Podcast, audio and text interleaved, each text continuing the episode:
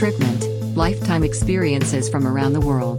Σας καλωσορίζω στο έκτο podcast του Tripment, στο οποίο καλεσμένος μου είναι ο Κοσμάς Μαρινάκης, ένας άνθρωπος που εκτιμώ και παρακολουθώ φανατικά στο YouTube, ο οποίος στο κανάλι του το Greekonomics αναλύει θέματα οικονομικής φύσεως που μας αφορούν με έναν τρόπο που μπορεί να γίνουν κατανοητά από τον καθένα. Ο Κοσμάς είναι αναπληρωτής καθηγητής στο Πανεπιστήμιο της Σιγκαπούρης και μαζί θα μιλήσουμε για τις ιδιαιτερότητες της μοναδικής αυτής χώρας.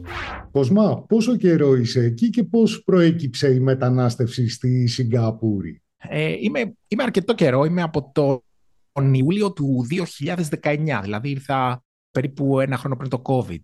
Για μένα πάντα η μετανάστευση προέκυπτε λόγω δουλειάς. Δηλαδή και για όλους τους ανθρώπους που είμαστε στον ακαδημαϊκό χώρο, συνήθως δεν πάμε κάπου και κοιτάμε να βρούμε δουλειά. Κάνουμε αιτήσει σε διάφορα ιδρύματα που μας ενδιαφέρουν και όπου, όπου τύχει ε, μπορούμε να βρεθούμε. Δεν είμαστε ιδιαίτερα ευκίνητοι από πλευράς να επιλέξουμε που θα πάμε τόσο πολύ. Κρίνοντας από το διάστημα που σε παρακολουθώ, έχω καταλάβει ότι δεν είσαι ένας παραδοσιακός κλασικός Έλληνας, παύλα Ελληνάρας.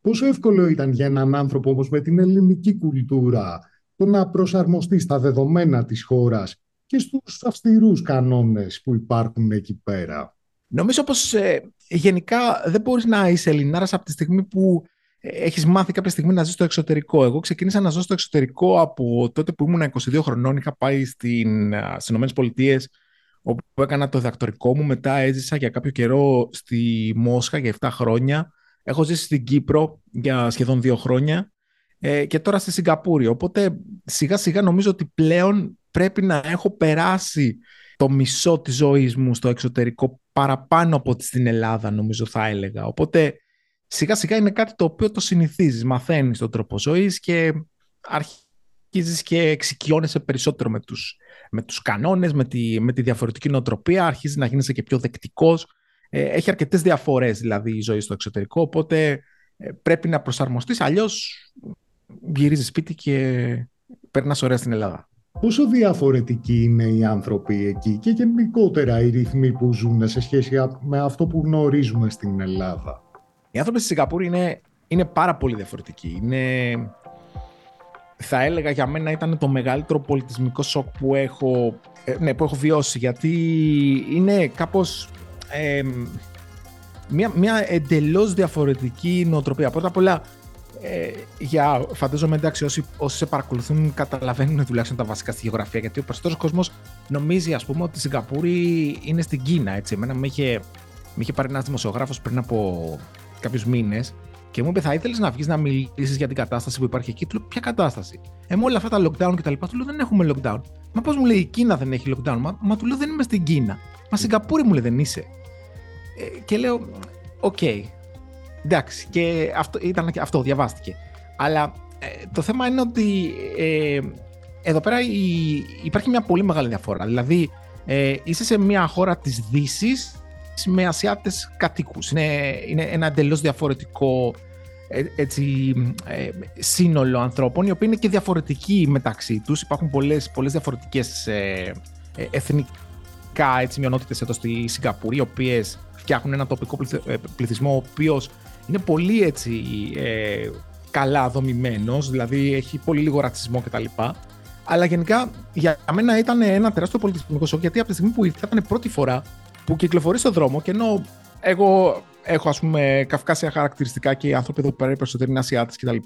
Δεν σε κοιτάει κανείς, δεν ενδιαφέρεται κανείς για σένα. Δηλαδή είναι σαν να περνάς απαρατήρητος. Ε. Άρχισα να νιώθω ότι είμαι αόρατος, ότι, ότι κάτι γίνεται και ότι, ότι δεν υπάρχω. Παρόλο που δεν είναι η νοοτροπία της μεγαλούπολης να πεις ότι είναι τόσα εκατομμύρια κάτι που δεν σου δίνουν σημασία. Ε, ο, ο άνθρωπος εδώ πέρα περισσότερο κοιτάει τη δουλειά του, δεν, δεν πολύ ασχολείται, δεν πολύ κοιτάει, δεν, δεν, δεν τον ενδιαφέρει πάρα πολύ να, να, να δει το τι κάνεις, το, το με τι ασχολείσαι εσύ κτλ. Οπότε μπορώ να πω ότι αυτό ήταν κάτι το οποίο με ξάφνιασε στην αρχή. Ήταν, είχε μια μεγάλη διαφορά. Αλλά και από πλευράς έτσι της ιδιοσυγκρασίας τους είναι άνθρωποι οι οποίοι είναι πολύ σκληρά εργαζόμενοι. Ε, έχουν μεγάλη έτσι, εμπιστοσύνη στους θεσμούς, στο κράτος και δικαιολογημένα γιατί το κράτος εδώ πέρα είναι ίσως ένα από τα πιο προηγμένα κράτη που έχουν ε, υπάρξει ποτέ. λειτουργεί όλη η χώρα σε, σε μια, σαν, σαν μια εταιρεία, σαν να, έχει ένα, να μην έχει κυβέρνηση, να έχει ένα board of directors, ε, το οποίο ε, πάντοτε προσπαθεί να κάνει το καλύτερο για, για τη χώρα. Δεν ασχολείται κανείς με τα πολιτικά, δεν θέλει να γίνει κανείς ε, πρωθυπουργός, δεν νομίζει κανείς ότι θα μπορούσα εγώ να τα έχω κάνει καλύτερα με την κυβέρνηση. Αν υπάρξει ένας νόμος, οι άνθρωποι τον ακολουθούν γιατί ξέρουν ότι η κυβέρνηση τον έχει κάνει με κάποιο καλό σκοπό και γιατί θα, θα τους βοηθήσει μακροπρόθεσμα ακόμη και αν τους δημιουργήσει κάποια ταλαιπωρία στη πιο βραχυχρόνια. Ε, έχουν αυτή την νοοτροπία από την αρχή. Δηλαδή, ε, μπορώ να σου πω ότι ενώ οι μάσκες τώρα για, για τον COVID πλέον, ε, τη στιγμή που τώρα έχουμε ε, πλέον 2023 και έχουν σταματήσει σε όλο τον κόσμο να υπάρχουν, ο περισσότερος πληθυσμός εδώ πάνω από το 50% φοράει μάσκα. Δηλαδή, θεωρεί ότι αυτό γιατί να μην τη φοράω αφού μπορώ. Καλό είναι να σταματήσουμε λίγο έτσι, τη διάδοση του, του ιού λίγο παραπάνω, να μην φορτώνεται το σύστημα υγείας κτλ. Δεν αισθάνεται δηλαδή ότι είναι αναγκαστικό, αλλά νομίζω ότι το βλέπουν.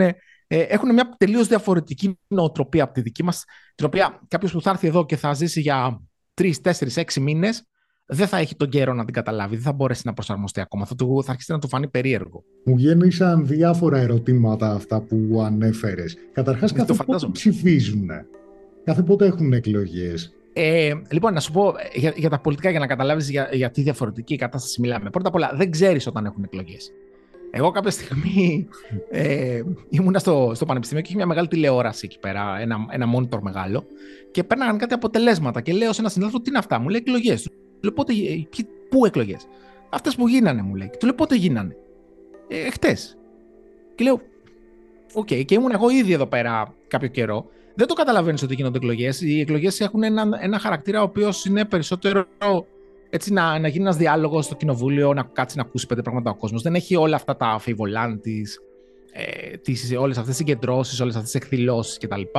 Και το, το δεύτερο πράγμα που, για να καταλάβεις για το τι διαφορά μιλάμε στο πολιτικό σύστημα είναι ότι όταν ακούς, βλέπεις στη τηλεόραση να μιλάει ένας πολιτικός από το κοινοβούλιο, ε, πρέπει να περιμένεις από κάτω να γράψει το, το lower third, να γράψει από ποιο κόμμα είναι αυτός, γιατί δεν καταλαβαίνεις αν είναι από την κυβέρνηση, αν είναι από την αντιπολίτευση. Δηλαδή δεν μπορείς να καταλάβεις από αυτά που λέει, από τον τόνο που μιλάει, όπως βλέπεις ας πούμε τώρα στην Ελληνική Βουλή, ότι θα μιλήσει κάποιος και αμέσως καταλαβαίνεις ότι αυτός είναι από την αντιπολίτευση. Γιατί ε, ταχώνει στην κυβέρνηση. Ή το αντίθετο, ότι άμα είσαι ηρωνικός με την αντιπολίτευση, ας πούμε, καταλαβαίνει ο άλλος ότι εδώ δεν υπάρχει αυτό. Οι άνθρωποι μιλάνε με επιχειρήματα, μιλάνε συγκεκριμένα, σέβονται τον συνομιλητή τους, ε, σέβονται τον ακροατή πάρα πολύ και σέβονται και τη, και τη δημοκρατική διαδικασία. Παρόλο που η δημοκρατία δεν είναι κορυφαίας ποιότητας στη Σιγκαπούρη. Γενικότερα, ε, από την έρευνα που έκανα για το επεισόδιο που, που ανέβασα πρόσφατα, είδα ότι το 75% περίπου είναι Κινέζοι. Έχουν οι Σιγκαπουριανοί πολίτες έτσι, αυτό το ότι είμαστε πολίτες αυτής της χώρας ή νιώθουν ότι απλά ε, υπάρχουν εκεί, αλλά κατά βάθος η κάθε εθνικότητα που ζει εκεί πέρα νιώθει ότι απλά βρίσκεται εδώ, αλλά προέρχεται από κάπου αλλού. Ναι, αυτή είναι μια πάρα, πάρα πολύ καλή ερώτηση. Ε, και έχει και μια νομίζω ενδιαφέρουσα απάντηση. Τουλάχιστον για μένα ήταν μια πολύ ενδιαφέρουσα εμπειρία. Η Σιγκαπούρη έχει έναν ε, κόσμο, έναν λαό, ο οποίος αισθάνεται ότι πάνω απ' όλα είναι Σιγκαπούριος. Δηλαδή κάποιος ο οποίος είναι κινέζικης καταγωγής και μιλάει ακόμα και στο σπίτι με τους γονείς του και με τα παιδιά του ως πρώτη γλώσσα τα Mandarin. Θεωρεί ότι έχει κάποιες καταβολές από την Κίνα, αλλά δεν θεωρεί τον εαυτό του Κινέζο πολίτη, ούτε συμφωνεί με αυτά που γίνονται στην Κίνα, ούτε θεωρεί ότι η Κίνα είναι η μητέρα της Σιγκαπούρης κτλ. Ε, ο περισσότερος κόσμος εδώ έχει συνείδηση εθνική αγαπάει πάρα πολύ τη χώρα του και είναι και πάρα πολύ περήφανος για αυτή.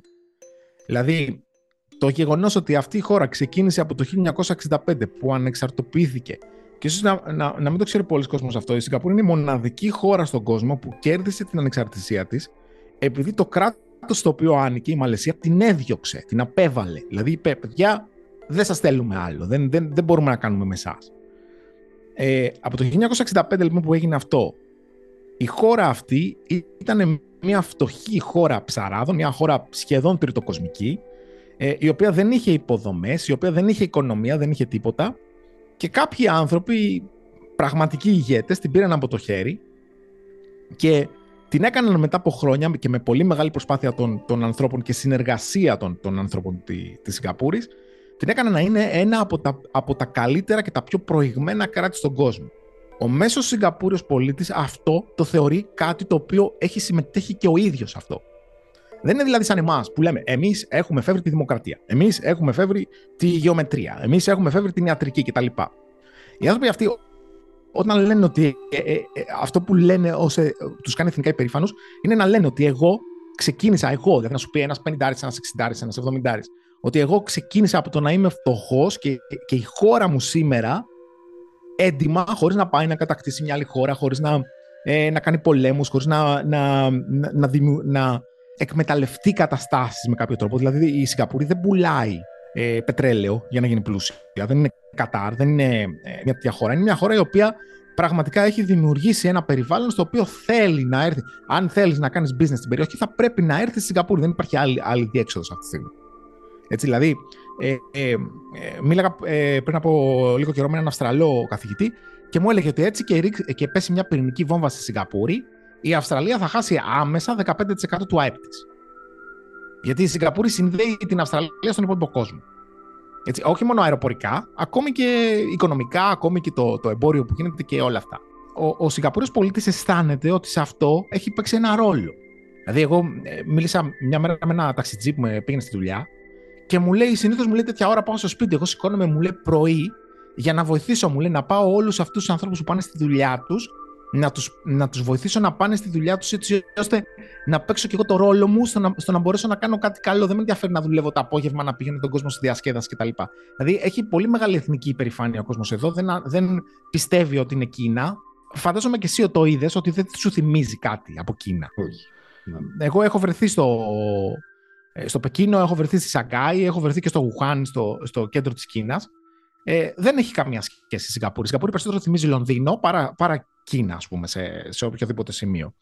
Ε, δεν νομίζω ότι οι Σιγκαπουριανοί ακολουθούν κάποιες νοοτροπίες κινέζικες. Δηλαδή, νομίζω ότι η παράδοση είναι που τους ενδιαφέρει, ε, να τη συνεχίσουν, να, να είναι περήφανοι για τις καταβολές τους, αλλά γενικά δεν είναι, δεν είναι ένα κράτος το οποίο έχει κάποια μητέρα, άλλη δύναμη. Για να περάσουμε λίγο έτσι και στα του τρόπου και κόστου ζωής εκεί πέρα. Πόσο είναι αυτή τη στιγμή ένας μέσος μισθός στη Σιγκάπούρη, γιατί αυτό που βίωσα, τουλάχιστον για εμένα ως Έλληνα, ήταν κάτι πολύ ακριβό. Ναι. Ε, αυτή είναι μια περίεργη ερώτηση. Ε, δεν νομίζω ότι υπάρχει μια μονολεκτική απάντηση, δηλαδή να σου δώσω ένα ποσό και να μπορείς να την καταλάβεις. Πρώτα απ' όλα υπάρχει το εξής σοκ. Επειδή τα νομίσματά μας είναι αρκετά κοντά, δηλαδή ένα, ένα ε, δολάριο Σιγκαπούρης είναι περίπου τα 2 τρίτα του 1 ευρώ. Ε, για μας, ε, το είχα και εγώ αυτό το πρόβλημα στην αρχή, ότι όλες οι τιμές που βλέπω κα, κατευθείαν τις μεταφράζω σε ευρώ. Δηλαδή, ε, όταν έβλεπα ότι κάνει κάτι 4 δολάρια, θεωρούσα ότι κάνει 4 ευρώ, που αυτό δεν είναι αλήθεια. Δηλαδή, υπάρχει μια, μια διαφορά τέτοια. Οι τιμές στα σούπερ μάρκετ, να ξεκινήσουμε από εκεί, είναι περίπου ίδιες με τις τιμές που επικρατούν στην Αθήνα, εκτός από πολύ συγκεκριμένα πράγματα τα οποία έχουμε μάθει εμείς να έχουμε ως κέντρο της διατροφής μας ή της, των, της χρήσης που κάνουμε. Αλλά εδώ πέρα δεν είναι και τόσο κοινά, θεωρούνται λίγο πιο πολύ αγαθά πολυτελείας γιατί δεν τα χρησιμοποιεί τόσο ο κόσμος, οπότε είναι λίγο πιο ακριβά. Ίσως δηλαδή, άμα θα θέλεις να, πάρεις, να, να πας να πάρεις ε, κάποια πράγματα, να, να πάρεις τυρί φέτα, ε, το τυρί φέτα θα είναι αρκετά ακριβό. Δηλαδή το γάλα θα είναι αρκετά ακριβό γιατί η, οι Ασιάτες γενικά δεν καταναλώνουν πολύ γάλα. Ε, απ' την άλλη, αν θες να πάρεις ρύζι, είναι, είναι πάρα πολύ φθηνό. Έτσι είναι πολύ πιο φθηνό από ότι είναι στην Ελλάδα. Οπότε, όταν ζεις εδώ και αρχίζεις και έχεις και. υιοθετείς και κάποιες συνήθειες εδώ πέρα της περιοχής κτλ. Ε, η γυναίκα μου μαγειρεύει αρκετά συχνά ασιατικής προέλευσης φαγητά, οπότε αρχίζουμε και χρησιμοποιούμε πολλά αγαθά τα οποία εδώ πέρα υπάρχουν σε αυθονία και είναι φθηνότερα. Το κόστος ζωής περίπου θα έλεγα είναι σε εκτός κατοικιών, έτσι, γιατί αυτό ούτε και στον πληθωρισμό κάνετε, δεν, δεν ε, περιλαμβάνεται, ε, θα έλεγα ότι είναι περίπου το ίδιο με το να ζεις κάπου στα βόρεια προάστια της Αθήνας. Δεν θα το βάζα περίπου εκεί. Επειδή εγώ ζω εκεί στην Αθήνα, ε, όταν πηγαίνω στην Αθήνα, κάποια πράγματα μου φαίνονται αρκετά πιο ακριβά από τη Σιγκαπούρη και κάποια πράγματα μου φαίνονται λίγο πιο φθηνά από τη Σιγκαπούρη. Οπότε ε, θα έλεγα ότι δεν υπάρχει τόση ιδιαίτερη διαφορά, εκτός από κάποια πολύ συγκεκριμένα. Δηλαδή, άμα θες να πάει να πάρεις τώρα ελιέ, εντάξει, εδώ πέρα οι ελιέ θεωρούνται delicacy. Έτσι. Δεν, δεν θεωρείται ότι είναι ένα φαγητό καθημερινό για να, να τρώει ο άλλος. Ειδικά ε, στις ποσότητες που τρώμε εμείς, ή ελαιόλαδο ή όλα αυτά τα πράγματα. Αυτά θα είναι αρκετά ακριβά. Το φαγητό, αν θες να βγεις να φας έξω, ε, η Σιγκαπούρη φημίζεται για το street food που έχει. Ε, βασικά είναι αστείο να έρχεται κάποιος Σιγκαπούρη και να πηγαίνει να τρώει σε εστιατόρια. Εγώ, εγώ θεωρώ ότι ε, είναι ε, ο χειρότερος τρόπος να ξοδεύει κάποιος τα χρήματά του, γιατί ε, δεν έχουμε πολύ σπουδαία εστιατόρια. Έχουμε κάποια εστιατόρια που έχουν ωραία θέα, που, έχουν, που είναι ωραία διακοσμημένα κτλ. Δεν μπορείς να φας ποτέ σπουδαίο φαγητό στα εστιατόρια. Εντάξει, να πας σε ένα πολύ πολύ ακριβό εστιατόριο που έχει και two Michelin stars και όλα αυτά και να, να φας ένα φαγητό, θα, αυτή την εμπειρία μπορεί να την έχεις και σε πολλά άλλα μέρη, ακόμα και στην Αθήνα. Αλλά πραγματικά το, το πολύ ωραίο φαγητό είναι σε κάτι μικρά εστιατόρια που τα έχει φτιάξει κάποιος ο οποίος ξέρει πραγματικά να μαγειρεύει ένα συγκεκριμένο είδος φαγητού και ε, μπορεί, μπορεί, να κάνει κάτι φανταστικό. Είμαστε ίσως από τις ελάχιστες χώρες, αν όχι μοναδική, που έχουμε ε, ε, street food το οποίο έχει Michelin stars. Δηλαδή υπάρχει ένα, ένα πολύ πολύ μικρό σαν κιόσκι σε ένα, σε ένα hawker center ε, το οποίο έχει ένα Michelin star στο chicken rice. Δηλαδή κάτι το οποίο δεν, δεν το βρίσκεις. Δεν, δεν θα πας στη Νέα Υόρκη να, σε ένα hot dog stand να έχει ας πούμε, ένα Michelin star εκεί πέρα. Δηλαδή είναι σχεδόν αδυνατόν. Οπότε σε γενικές γραμμές ε, το φαγητό σε αυτά τα μέρη που είναι καλό φαγητό είναι εξαιρετικά φτηνό. Είναι πιο φτηνό ακόμα και το να πας να φας σουβλάκια στην Αθήνα. Οι μπύρες μας αυτά τα μέρη είναι πολύ ακριβές. ναι, γιατί έχουν, έχει πάρα πολύ μεγάλο φόρο στο, στο αλκοόλ. Ε, αυτό είναι κάτι το οποίο εγώ δεν, δεν το γνωρίζω από ήθο, γιατί σπανίως πίνω, ειδικά έξω. Ε, και αν θα βγούμε να πάμε να πάρουμε ένα ποτό κτλ., συνήθως θα είναι ένα ποτό, οπότε δεν φαίνεται μεγάλη διαφορά. Ε, ναι, η, το αλκοόλ έχει μεγάλη φορολογία, όπως μεγάλη φορολογία έχει ο καπνός. Όλα τα καπνικά προϊόντα είναι εξαιρετικά ακριβά ε, γιατί το κράτος σου λέει: Εγώ θα ξοδέψω τόσα χρήματα στη χημειοθεραπεία, οπότε καλό θα είναι να τα, να τα μαζεύω από το φόρο του, του τσιγάρου. Έχουν εκατότατο μισθό; Όχι. Δεν έχουν εκατότατο μισθό. Γιατί δεν, δεν υπήρξε ποτέ η ανάγκη. Δηλαδή, ακούγεται λίγο σαν να είναι, σαν να είναι κακό αυτό. Αλλά είναι λίγο δύσκολο. Δεν έχουν εκατότατο μισθό και δεν ορίζεται και επισήμως από τη Σιγκαπούρη. Δεν ορίζεται όριο της φτώχειας. Και αυτό είναι γιατί είναι πολύ δύσκολο να τα προσδιορίσει αυτά τα μεγέθη. Διότι πρώτα απ' όλα έχουμε περίπου 85% σήμερα, 85% ποσοστό ε, home ownership. Δηλαδή οι άνθρωποι που, ιδιοκτησία σπιτιού, δηλαδή οι άνθρωποι οι οποίοι ζουν εδώ πέρα, το 85% ε, έχει το δικό τους σπίτι, πράγμα που σημαίνει ότι οι άνθρωποι που δεν έχουν το δικό τους σπίτι είναι οι άνθρωποι οι οποίοι, δηλαδή, άμα είσαι τώρα, ας πούμε, 22 χρόνων, 23 και έχεις μόλις τελειώσει το πανεπιστήμιο και έχεις μετακομίσει και θα πας να νοικιάσεις ένα σπίτι μέχρι να πας να αγοράσεις ή μέχρι να σου εγκριθεί από το δημόσιο το ποιο σπίτι θα αγοράσει, γιατί τα, τα περισσότερα οικήματα εδώ πέρα χτίζονται από το δημόσιο. Έτσι, από έναν οργανισμό που λέγεται HDP και δημιουργεί τα, όλη τη στέγαση. Επίσης, στα σπίτια η ιδιοκτησία στη Σιγκαπούρη ε, δεν ανήκει ποτέ στον άνθρωπο. Δηλαδή, όταν αγοράζεις ένα σπίτι, στην πραγματικότητα τον νοικιάζεις για 99 χρόνια σε, μόλις παρέλθουν τα 99 χρόνια, μπορεί να το έχει πουλήσει εντωμεταξύ, να το έχει κάποιος άλλος κτλ.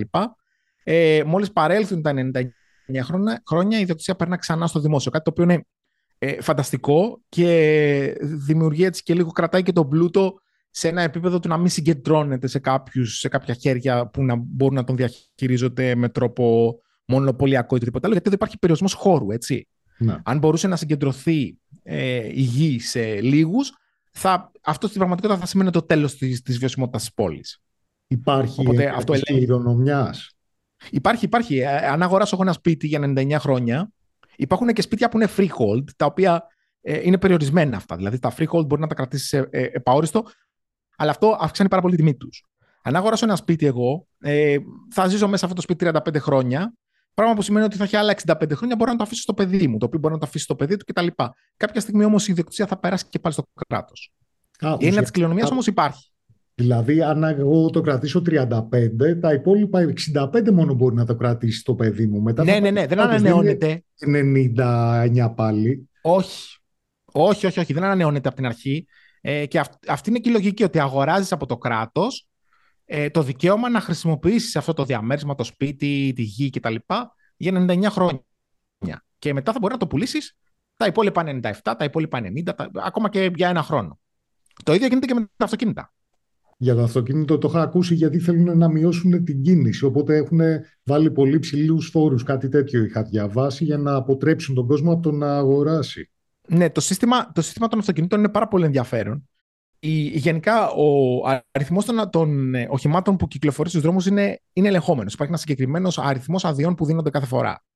Ε, αν θέλει η κυβέρνηση να αυξήσει τον αριθμό αυτό κατά 3.000 οχήματα, ας πούμε, για κάποιο λόγο, και έχουν παραδοθεί και άλλες 2.000 άδειες από οχήματα τα οποία δεν έχουν ανανεωθεί, τότε σημαίνει ότι θα βγουν στην αγορά 5.000 άδειες. Αυτές δημοπρατούνται και ανάλογα με, τη, με τις προσφορές, σου λέει θα δοθούν 5.000 άδειες. Αν θέλεις να πάρεις αυτή την άδεια, πρέπει να καταθέσεις ένα ε, ποσοστό. Συνήθως δεν το κάνουμε εμείς, αυτό το κάνουν οι αντιπροσωπείες των αυτοκινήτων, έτσι.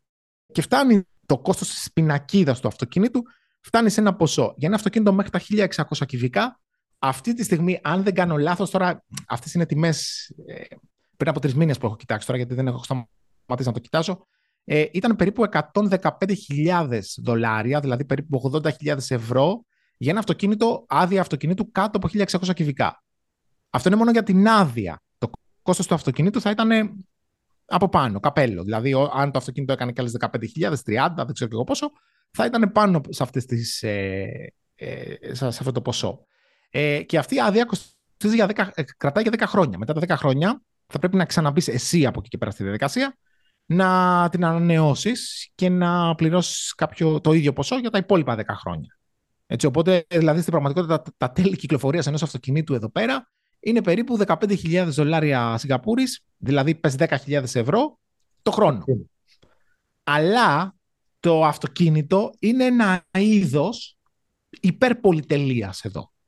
Ναι, δεν το χρειάζεται. Γιατί, για...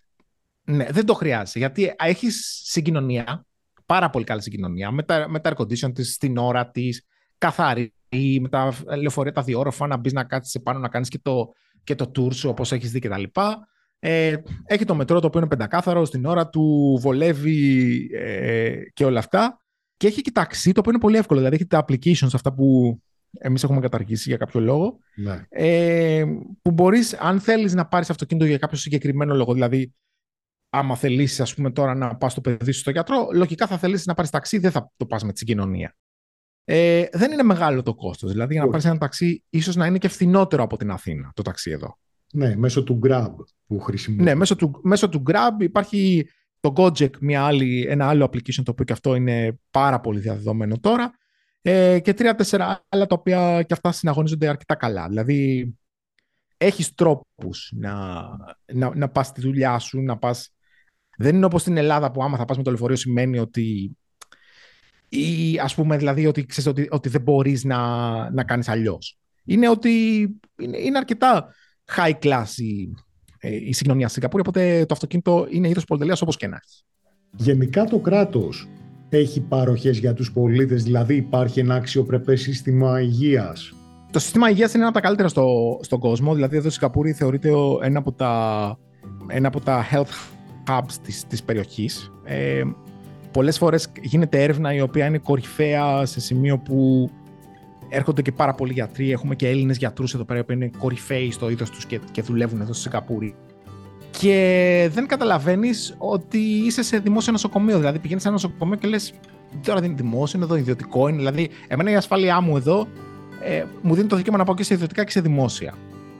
Και η διαδικασία είναι η εξής: Όταν θες να πας σε ένα γιατρό, δεν είναι όπως στην Ελλάδα που λες ότι εγώ πονάει το πόδι μου, θα πάω στον ορθοπαιδικό. Εδώ πέρα πρέπει να πας οπωσδήποτε στον ε, γενικό γιατρό και ο γενικός γιατρός να σου δώσει παραπεμπτικό για να πας ε, στον ορθοπαιδικό. Γιατί είναι κάτι, κάτι απλό δεν χρειάζεται να απασχολήσεις τον ορθοπαιδικό που δεν έχουμε πάρα πολλούς. Αν δηλαδή έχεις πάθει ένα μικρό στραμπούλιγμα κτλ., μπορεί να το κάνει και ο γενικός γιατρός αυτό. Δεν χρειάζεται να γίνει έτσι. Και όταν με στέλνει, ας πούμε, σε έναν ειδικό γιατρό, σε έναν ειδικευμένο γιατρό, δεν καθόμαι να ασχοληθώ αν είναι ιδιωτικό ή δημόσιο το μέρος που, που με στέλνει. Σηκώνομαι, πάω εκεί πέρα και πραγματικά μπαίνοντας μέσα στο νοσοκομείο δεν μπορείς να καταλάβεις αν είναι ιδιωτικό ή δημόσιο. Το οποίο είναι με μια κρατική ασφάλεια που έχεις αυτό. Δεν έχεις κάποια. Όχι, εγώ δεν έχω κρατική ασφάλεια, έχω ιδιωτική ασφάλεια γιατί είμαι είμαι ας πούμε ξένος πολίτης Οπότε δεν εμπίπτω στο σύστημα υγείας εδώ πέρα το τοπικό. Δεν είναι δηλαδή ότι επειδή ζω εδώ πέρα μπορώ να χρησιμοποιώ το σύστημα υγείας. Οι πολίτες όμως ε, της χώρας ε, ουσιαστικά έχουν τις ίδιες παροχές που μου περιγράφεις. Ναι, ε, απλώς σε αυτή την περίπτωση μόνο αν το δημόσιο νοσοκομείο τους, ε, τους παραπέμψει σε ιδιωτικό για κάποιο συγκεκριμένο λόγο θα μπορέσουν να πάνε σε ιδιωτικό. Οι περισσότεροι πάνε σε δημόσιο.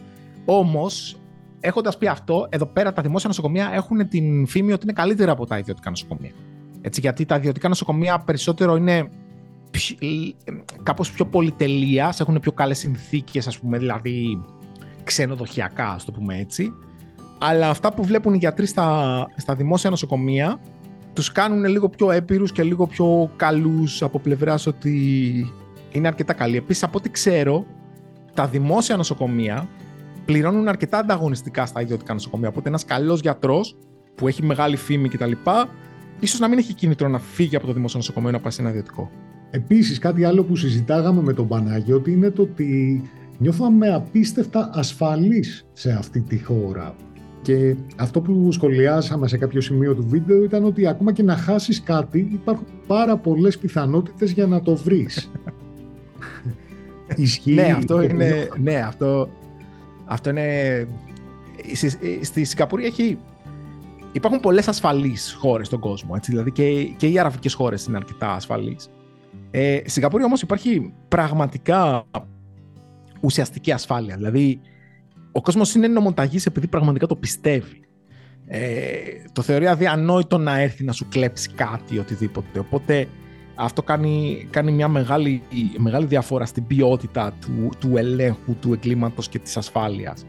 Ε, μου έχουν τύχει δύο περιστατικά τα οποία είναι, πραγματικά φτάνουν στο όριο του, του ανέκδοτου. Όταν είχα, ε, είχα βρει το πρώτο μου διαμέρισμα, μετά από. Ε, Μόλις μου το παρέδωσε η μεσήτρια κτλ., μετά από λίγες μέρες κατάλαβα ότι δεν κλείδωνε η εξωτερική πόρτα. Δηλαδή την έκλεινες, κανονικά ήθελε κλειδί για να μπεις μέσα, αλλά δεν κλείδωνε, ξέρεις να τη γυρίσεις. Δηλαδή κλείδωνε, αλλά όταν κλείδωνε δεν έβγαινε το κλειδί. Οπότε τη, τη φώναξα και της λέω: Ξέρεις τι, έχει αυτό το πρόβλημα, γιατί έχεις ένα μήνα να τους πεις όλα τα προβλήματα. Αλλιώς μετά έχεις και εσύ μια συμμετοχή στη, στην επισκευή. Οπότε τη φώναξα και τη λέω έτσι και έτσι. Και έρχεται αυτή στο σπίτι και μου λέει: Τι εννοείς, μου λέει, δεν κλειδώνει. Ορίστε, μου λέει να κλειδώνει. Τη λέω: Δεν κλειδώνει, απλώς κλείνει. Και τι θες, μου λέει να κάνεις; Τη λέω: να, να την κλειδώσω, να γυρίσω το κλειδί έτσι. Γιατί μου λέει να θες να το κάνεις αυτό; Και της λέω: Πώς θα τα αφήνω το σπίτι, ξεκλείδωτο. Μα μου λέει: Αφού κλείνεις την πόρτα και δεν μπορεί να την ανοίξει κάποιος. Τη λέω: Ναι, αλλά θα φύγω, θα πω ταξίδι, θα γυρίσω στην Ελλάδα, θα μπλήψω για 15-20 μέρες. Θέλω να κλειδώσω. Γιατί μου λέει θες να κλειδώσεις; Της λέω: Για να μην πει κανείς στο σπίτι.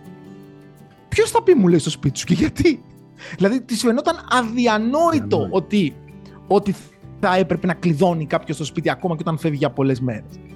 Και όταν το είχα μπεδώσει πλέον αυτό, δηλαδή είχε περάσει κάποιος καιρός και μου έκανε τύχει αρκετά πράγματα που φαίνονταν πλέον πόσο ουσιαστική είναι η ασφάλεια. Δηλαδή σε σημείο που είσαι στα Starbucks και έχεις το λάπτοπ σου και κάνει, είσαι μόνος σου και δουλεύεις κτλ. Και, και θες να πας κάποια στιγμή στην τουαλέτα και θα τα αφήσεις εκεί όπως είναι με όλα σου τα πράγματα και θα, και θα φύγεις.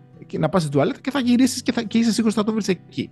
Είχα πάει λοιπόν κάποια στιγμή στη, στην καφετέρια της σχολής να, να φάω το μεσημέρι. Και μετά έπρεπε να πεταχτώ να κάνω μια δουλειά σε ένα άλλο γραφείο του Πανεπιστημίου και όπως πήγαινα από την καφετέρια, πήγαινα σε αυτό το γραφείο, διαπιστώνω στη μέση της διαδρομής ότι έχω αφήσει την τσάντα μου πάνω εκεί που καθόμουν στο, στο τραπέζι, η οποία μέσα είχε λάπτοπ, πορτοφόλι, ε, ε, το, το iPad μου, δηλαδή. Πολύ, πολύ, χρήματα. Ε, συγγνώμη. Ναι, δηλαδή αρκετά ακριβά αντικείμενα. Ήμουν όμως στη μέση περίπου της διαδρομής, ήμουν και λίγο πιο κοντά στο γραφείο. Ήθελα να πάω στο, στο security office που είχαμε και ήμουν λίγο πιο κοντά. Και λέω, εντάξει, κάτσε να πάω να κάνω τη δουλειά μου. Και μετά γυρνάω και το παίρνω. Περνώντας να πάω στο γραφείο, πηγαίνω και το παίρνω. Και πραγματικά πήγα, έκανα τη δουλειά μου και μετά από κάνα δεκάλεπτο τέταρτο πήγα εκεί πέρα και με περίμενε η τσάντα μου ακριβώς εκεί που την είχα αφήσει. Ε, με περίμενε εκεί σε αυτό το σημείο. Δηλαδή είχα τέτοια εμπιστοσύνη ότι δεν υπήρχε καμία περίπτωση να, να, να κλαπεί κάτι. Ε, και είναι κάτι το οποίο σου, σου το εμπνέει το μέρος. Δηλαδή, μετά από λίγο το συνηθίζει. Η γυναίκα μου πηγαίνουμε σε ένα hawker center να φάμε. Ε, και επειδή αφήνεις κάτι για να κρατήσεις τη θέση σου, πρέπει να αφήσεις κάποιο αντικείμενο κτλ. Συνήθως τι έχουμε, πορτοφόλι ε, και κινητό. Μπορεί να αφήσεις το πορτοφόλι της για να κρατήσεις τη θέση και να πάμε κάπου που είναι αρκετά μακριά και να γυρίσουμε και να φαίνεται το πορτοφόλι ότι έχει κρατήσει τη θέση. Που αυτό δεν θα το έκανε Δηλαδή δεν νομίζω ότι θα μπορούσε να το κάνεις στη Γερμανία ή στη, ναι. στη Νορβηγία, ακόμα και σε χώρες που έχουν ε, ασφάλεια τέτοια. Ένα άλλο πράγμα το οποίο έχει ιδιαίτερο ενδιαφέρον είναι ότι ενώ η χώρα είναι ιδιαίτερα ασφαλής, ε, δεν βλέπεις παρουσία της αστυνομίας πάρα πολύ έντονη. Δηλαδή, ε, βλέπεις μεγάλη παρουσία της αστυνομίας στην, στην Ελλάδα, που θεωρείται μια χώρα που δεν είναι ιδιαίτερα ασφαλής, δηλαδή ειδικά οι μεγάλες πόλεις, αλλά στη Σιγκαπούρη που υπάρχει αυτή η ασφάλεια, δεν υπάρχει αστυνομία τόσο πολύ έντονη. Δηλαδή θα πρέπει να περάσει κάποιο, από κάποιο αστυνομικό τμήμα, ίσως από το αεροδρόμιο που έχει κάποια έτσι, ασφάλεια ιδιαίτερα επιβλητική για να φαίνεται κιόλας επειδή εκεί πέρα ε, είναι ιδιαίτερο σημείο ε, ε, ευαίσθητο, σημείο ασφάλειας. Αλλά γενικά στο δρόμο δεν θα δεις αστυνομία. Δεν θα δεις ούτε καν ανθρώπους να σε σταματήσουν για, να, για έλεγχο στην κυκλοφορία.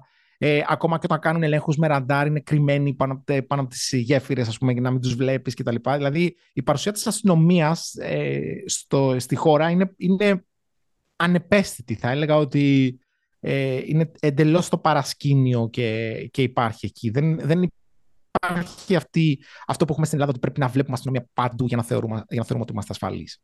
Γιατί πολλοί κόσμοι με ρωτάει πόσο αστυνομοκρατούμενοι είναι οι Σιγκαπούρη και στην πραγματικότητα δεν είναι τόσο αστυνομοκρατούμενοι. Ναι, ισχύει αυτό ότι και εμείς στο ταξίδι δεν συναντήσαμε καθόλου, αλλά βλέπαμε ότι υπήρχαν παντού κάμερες, δηλαδή ότι έχουν ένα άλλο τρόπο να ελέγχουν ουσιαστικά τα πράγματα.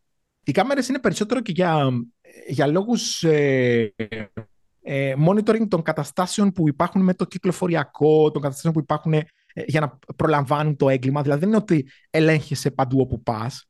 Είναι περισσότερο ότι αν γίνει κάτι, θα χρησιμοποιηθούν οι κάμερες αυτές για να μπορούμε να καταλάβουμε αυτός ο ύποπτος από πού ξεκίνησε και πού πήγε και από πού πέρασε κτλ. Δηλαδή δεν, δεν είναι ότι ε, θεωρεί κανείς ότι είμαστε κάτω από παρακολούθηση συνεχώς. Δεν, δεν το νιώθεις αυτό. Και πριν κλείσουμε πάμε και λίγο στον δικό σου τομέα. Πώς λειτουργεί το φορολογικό σύστημα εκεί; Για, του, για τους ιδιώτες το φορολογικό σύστημα είναι με, με κλάσεις, δηλαδή ε, έχει τα, ένα, ένα πρώτο ποσό του εισοδήματος είναι εντελώς αφορολόγητο και μετά ακόμα και στα αρκετά υψηλά εισοδήματα ε, ο φόρος δύσκολα θα ανέβει πάνω από 10% ατομικός φόρος. Οπότε η φορολογία είναι γενικά αρκετά μικρή. Ακόμα και αν βγάζεις ας πούμε ένα εισόδημα... Ε, καταρχήν, ε, το εισόδημα της μέσης τάξης εδώ για να θεωρείται κάποιος μέση τάξη ένα οικογενειακό εισόδημα θα πρέπει να είναι τουλάχιστον στις 6.000 ευρώ θα έλεγα εγώ. Δηλαδή αν δεν βγάζεις 6.000 ευρώ πολύ δύσκολα θα μπορέσεις να είσαι στη ζωή της μέσης τάξης. Ε, ε, από τη στιγμή που ένα ενίκιο ενός αξιοπρεπές σπιτιού, όχι τίποτα με... Εντάξει, ένα αξιοπρεπές σπίτι στη Σιγκαπούρη είναι ένα πολύ καλύτερο σπίτι από, από την Αθήνα γιατί τα, τα σπίτια εδώ χτίζονται ε, με, με, με διαφορετικά πράγματα κατά νου.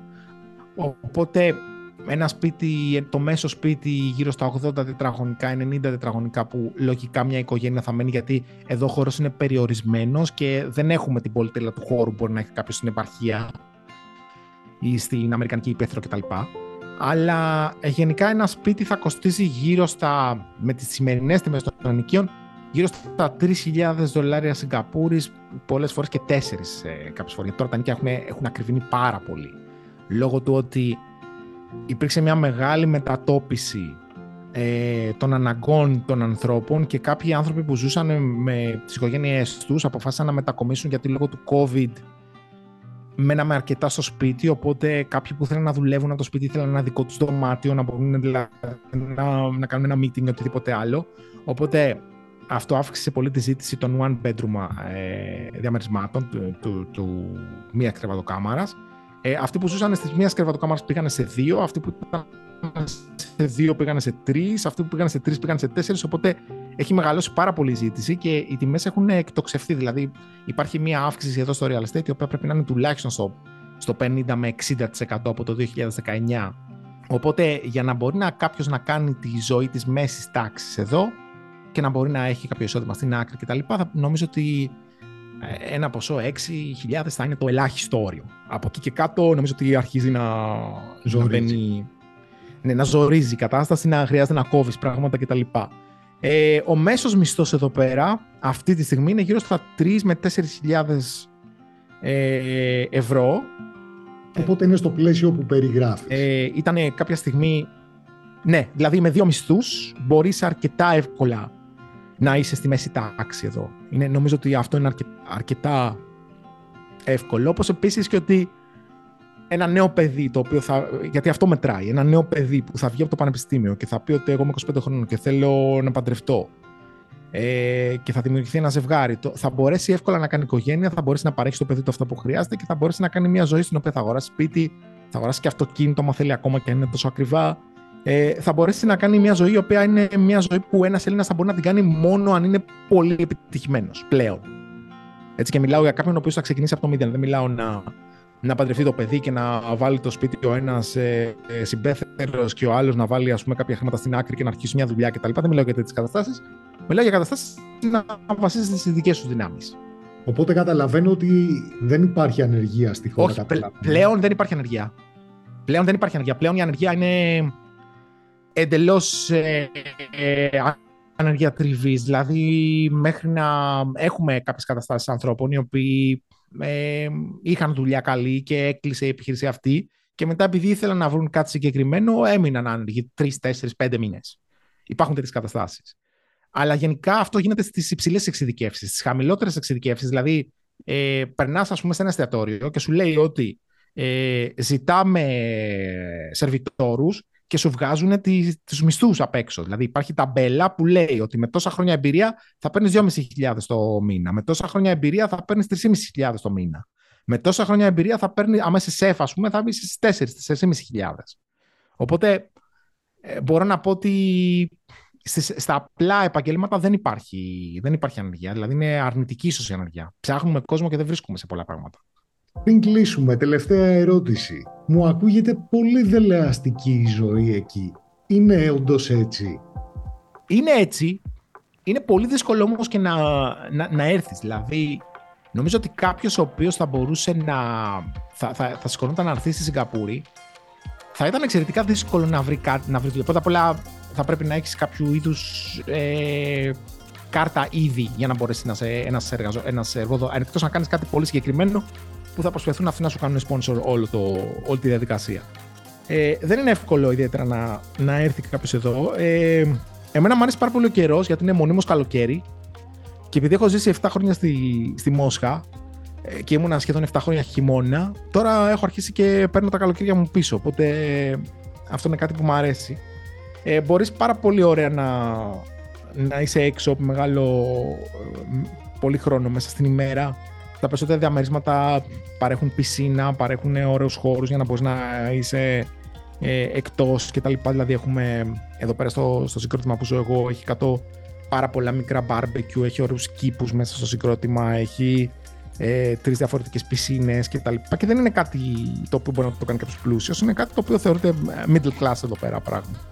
Η ποιότητα της ζωής είναι αρκετά καλή. Απλώς δεν είναι μια χώρα ανοιχτή στον καθένα να μπορέσει να, να έρθει, να μετακομίσει εδώ και να πει ότι εγώ θα, θα ψάξω να βρω. Δηλαδή, δεν είναι οι Ηνωμένες Πολιτείες που θα, ξέρεις, θα πάρεις το σακίδιο σου, θα έρθεις εδώ πέρα και αργά ή γρήγορα κατάβει. Ε, είναι πολύ πιο δύσκολο να γίνει αυτό εδώ. Δεν λέω ότι είναι αδύνατον, αλλά είναι πολύ πιο δύσκολο να γίνει αυτό εδώ και γενικά υπάρχει και αυτή η λογική το ότι. Ε, ένα πολύ περίεργο πράγμα, ότι επειδή έχω αναλάβει διευθυντή στο, στο τμήμα της ε, online εκπαίδευσης στο Πανεπιστήμιο και ε, στείναμε ένα στούντιο πριν από καιρό και χρειαζόταν από το ένα μέρος στο άλλο να κουβαλήσουμε πράγματα, να πάμε να κάνουμε διάφορες χειρονακτικές εργασίες. Και βλέπανε κάποιο λευκό οι ντόπιοι εδώ πέρα έξω να κάνει τέτοια πράγματα και τους φαινόταν πολύ περίεργο. Δηλαδή, περιμένει από σένα, ειδικά αν έρθει κάποιος Έλληνας εδώ πέρα, δεν θα, δεν θα μπορέσει να πιάσει μια δουλειά θα είναι, θα είναι πολύ περίεργο να πιάσει μια δουλειά η οποία είναι δουλειά που ε, να delivery, να είναι σε ένα uh, σερβιτόρο κάπου κτλ. Δεν θα δεις πουθενά κάποιον μη ε, Ασιάτη να κάνει αυτές, μη ντόπιο να κάνει αυτές τις δουλειές. Ε, δηλαδή υπάρχει και αυτή, και αυτή η, η διαφορά. Ένα, ένα, άλλο, ένα άλλο θέμα, το οποίο θέλω και αυτό να το πω, είναι, νομίζω ότι θα είναι αρκετά χρήσιμο, είναι το πώς η Σιγκαπούρη μπόρεσε ενώ αποτελείται από αρκετού Κινέζους, αποτελείται από ε, ένα μεγάλο τμήμα Μαλαισιανών, ένα 10% περίπου είναι Ινδοί. Ε, έχει ένα, ένα μεγάλο έτσι, μοσαϊκό πληθυσμό. Το πώς κατάφερε να μην έχει αυτή τη στιγμή σχεδόν καθόλου ρατσισμό. Σχεδόν. Γιατί είναι, είναι πολύ δύσκολο να εξαλείψει κάποιος τον ρατσισμό. Αλλά να είναι πολύ καλύτερα από τις υπόλοιπες χώρες. Και αυτό το κατάφερε με πολύ επαναστατικές πρακτικές και κυρίως με το να μην δημιουργηθεί κα, κανένας θύλακας μέσα στη Σιγκαπούρη που να είναι αυτός ο θύλακας που να είναι μόνο αυτοί οι άνθρωποι να ζουν εδώ, δηλαδή να μην δημιουργηθούν γκέτα. Ε, έχουμε Chinatown, έχουμε Little India, έχουμε τα διάφορα μέρη τέτοια, αλλά αυτά είναι μόνο όσον αφορά τα commercial properties, δηλαδή τα μαγαζιά κτλ. Σε κάθε κτίριο, σε κάθε κτίριο, σε κάθε δημόσιο κτίριο, πρέπει να υπάρχει το ίδιο ποσοστό Κινέζων, το ίδιο ποσοστό Μαλσιανών και το ίδιο ποσοστό ε, Ινδών. Πράγμα που σημαίνει ότι αν πας να νοικιάσεις κάπου και είσαι ας πούμε Ινδός, το ποσοστό των Ινδών είναι νομίζω 11% αν δεν κάνω λάθος. Αν σε αυτό το κόμπλεξ εκεί, σε αυτό το συγκρότημα, υπάρχει ήδη 11% Ινδών, δεν θα σε πάρουν. Εντυπωσιακό. Έτσι, γιατί δεν θέλουν να, μαζε, να μαζευτεί παραπάνω από, δηλαδή να μαζευτούν όλοι οι Ινδοί σε ένα σημείο και να γίνει εκεί πέρα ε, να δουλεύει με, με, με τα πρότυπα. Θέλουν ο πληθυσμός να είναι πάντοτε όλοι μαζί. Και με αυτόν τον τρόπο έχουν καταφέρει, δηλαδή έχουν κάνει διαφημίσεις στην τηλεόραση, έβλεπα πρόσφατα, ότι δεν μπορείς να πεις ότι πρέπει να είναι, θέλω κάποιον ο οποίος πρέπει να είναι ε, κινέζικης καταγωγής. Μπορεί να πεις θέλω κάποιον ο οποίος να μιλάει μάνταριν. Αλλά δεν μπορείς να πεις ότι θέλω κάποιον ο οποίος να είναι κινέζικης καταγωγής γιατί θεωρώ ότι για να, να, πρέπει να είναι κινέζικης καταγωγής για να μιλάει κινέζικα. Έτσι, δηλαδή προσπαθούν με κάθε τρόπο να βγάλουν το ρατσισμό εκτός. Φυσικά εντάξει, όπως και να έχει, ε, οι Κινέζοι γενικά και λόγω νοοτροπίας και λόγω το ότι είναι περισσότεροι ε, έχουν προοδεύσει λίγο παραπάνω από τους, σε σύγκριση με τους, με τους υπόλοιπους, οπότε υπάρχει μια διαφορά. Δηλαδή βλέπεις ότι κάποιες, κάποιες επιχειρήσεις σε αντιμετωπίζουν λίγο καλύτερα αν είσαι Κινέζος. Αλλά δεν υπάρχει αυτό το πράγμα που υπάρχει στην Αμερική. Δεν υπάρχει αυτό το πράγμα που αντιμετωπίζουμε εμείς στο χαμηλότερο σημείο του πληθυσμού και σε αυτό η Σιγκαπούρη είναι αξιέπαινη. Δηλαδή έχει καταφέρει κάτι το οποίο ελάχιστα κράτη στον κόσμο το έχουν καταφέρει. Άψογα. Κοσμά, σε ευχαριστώ πάρα πάρα πολύ για το χρόνο σου. Ξέρω ότι είναι πολύτιμος. Να σε καλά, χαρά μου. Να συνεχίσεις να κάνεις βίντεο και να σε απολαμβάνουμε από τόσο μακριά που βρίσκεσαι. Ευχαριστώ και εσάς που μείνατε μέχρι το τέλος. Στην περιγραφή θα βρείτε το κανάλι του Κοσμά στο YouTube και μην ξεχνάτε ότι τα μέλη του Treatment μπορείτε να παρακολουθήσετε το συγκεκριμένο podcast σε μορφή βίντεο εμπλουτισμένο με οπτικό ακουστικό υλικό. Να είστε καλά και θα τα πούμε και πάλι στο επόμενο.